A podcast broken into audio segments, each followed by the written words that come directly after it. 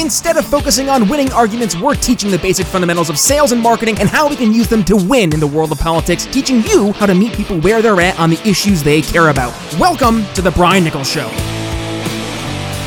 Happy Thursday there, folks. Brian Nichols here on The Brian Nichols Show, and thank you for joining us on, of course, another fun filled episode. I am, as always, your humble host, and today it's uh, a one on one episode, you and me.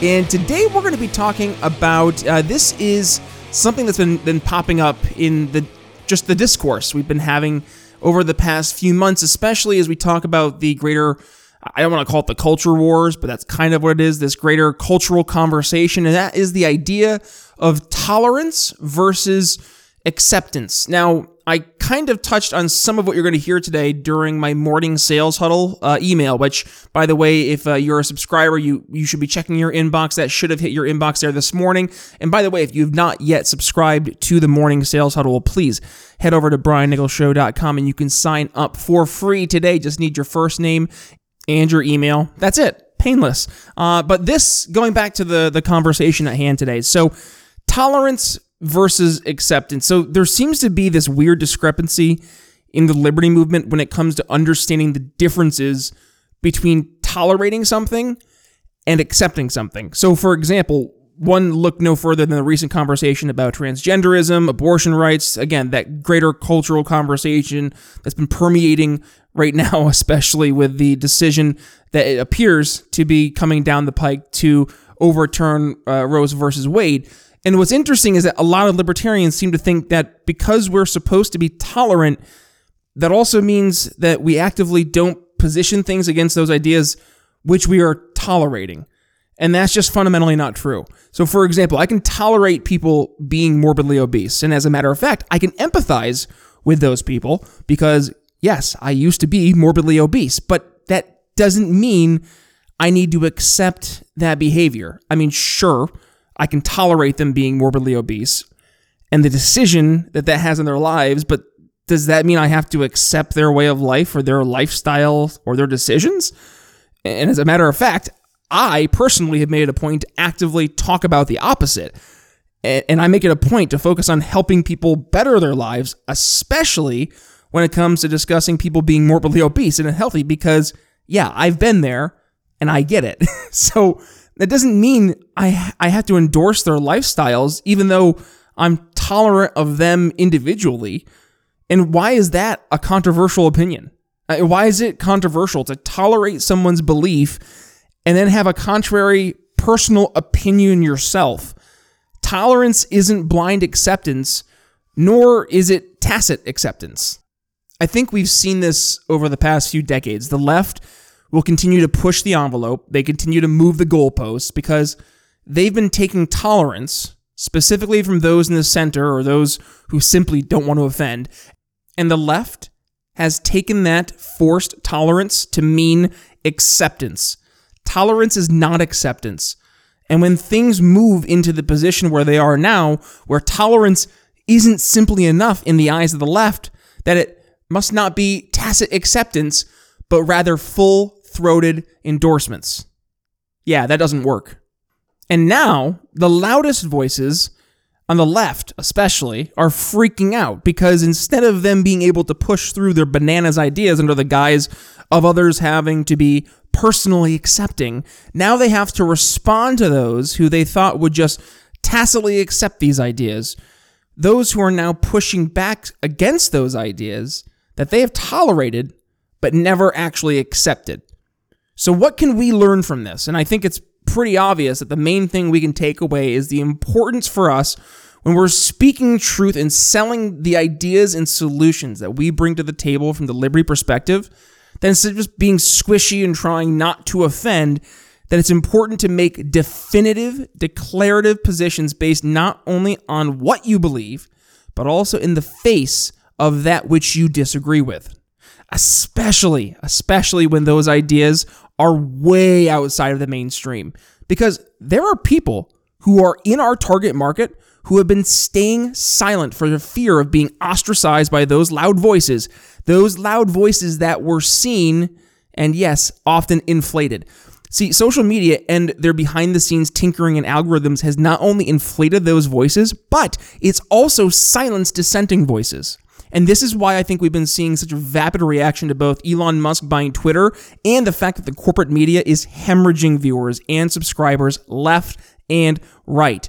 Think about what that means. People now not only have the opportunity to actively find other ways of thinking, but now they have the opportunity to find ways of thinking that they were told to believe was unpopular.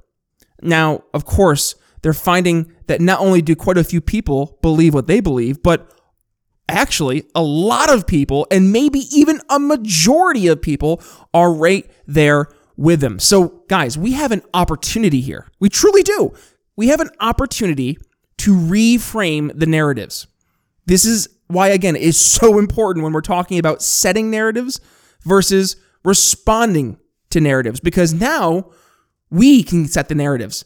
When we see things that are wrong, then we set the narrative saying, this is wrong. And instead of responding to the narratives being said, get the left to explain why their ideas are right and why their ideas are good. Get the left to explain why. Because what do we know? When you're explaining, you're losing. Make them explain why they find it important to talk about transgenderism to little kids, like it's happening in Florida. Yeah, kindergarten through third grade. Okay. Make them explain why that's a good idea. Make them explain why parents shouldn't have a role in determining where their dollars, their hard earned dollars, are going when it goes to regarding their children's education. When you set narratives and you make the other side explain, you win. See, we talk about this in sales. When you're talking about not just setting the path towards the end goal for your prospect, but also the steps to get there, and then when you're setting the narratives about your company, about your solution, about your differentiators, all those narratives that you're setting, you're setting them, not responding to them. Imagine, if you will, let's say you came into a situation where a prospect has heard every objection from your competitors specifically about you, every concern, every rumor, and they've brought that up during a meeting. Just imagine they start the conversation by asking questions like, So, does your company really offer just these three different packages? Because I was speaking to one of your competitors and they said not only do they have more options than you, but your solution doesn't even compare to theirs to begin with. Can you explain? So, what if we had started things maybe a little differently before they even got to asking that question by instead setting the narratives and first blocking those common objections that you know your competitor often sells against? And what if you're able to not only block those object- objections, but now you get to set a new narrative about those objections across the board? Try this template. Well, Mrs. Prospect, one of the things that makes us different is that unlike our competitors, we can do X, Y, and Z without the headaches of insert pain point here. And one of the questions raised by our competitors is often, and this is where you defeat that objection, but here's the truth. And then you set your new narrative. Based on what your differentiator or your value add is, now you're ready to start controlling that conversation. And now you're making a direct appeal to those who are open to your positioning and your solutions. So, to conclude, tolerance versus acceptance. Yes, you can tolerate, but no, you do not need to accept. And as a matter of fact, you can still tolerate other behavior while actively positioning against that behavior with a better solution and a different narrative.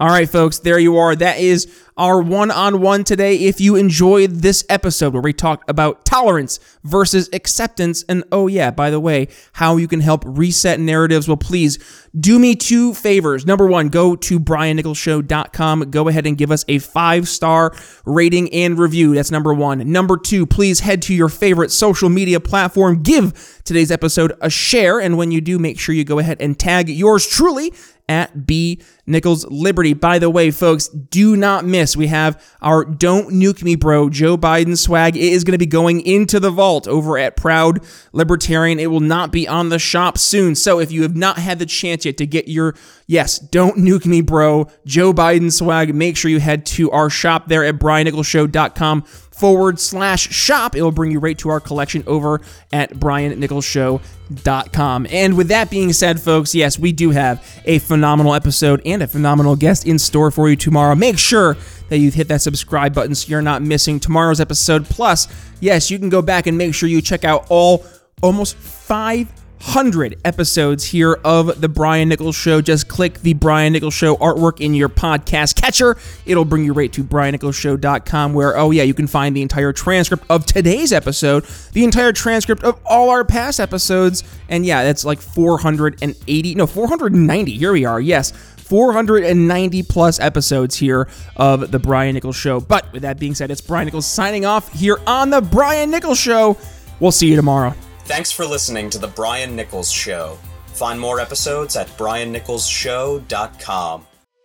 Enjoying the audio version of the show? Then you'll love our YouTube channel. Be sure to head over there and subscribe. And if you're new to The Brian Nichols Show, be sure to head to your favorite podcast catcher and click download all unplayed episodes so you don't miss one of our nearly 500 episodes that will be sure to leave you educated, enlightened, and informed. If you got value from today's episode, can you do me a favor and head to briannicholsshow.com forward slash support and leave us a $5 donation? And by the way, have you given the show a five star review yet? If not, head to Apple Podcasts and tell folks why you listen to the program and don't forget to tell your friends to subscribe too. Follow me on social media at B Nichols Liberty. And again, if you'd be so kind, please consider making a donation to the Brian Nichols Show at briannicholsshow.com forward slash support. The Brian Nichols Show is supported by viewers like you. Thank you to our patrons, Daryl Schmitz, Michael Lima, Mitchell Mankiewicz, Cody Johns, Craig DaCosta, and the We Are Libertarians Network.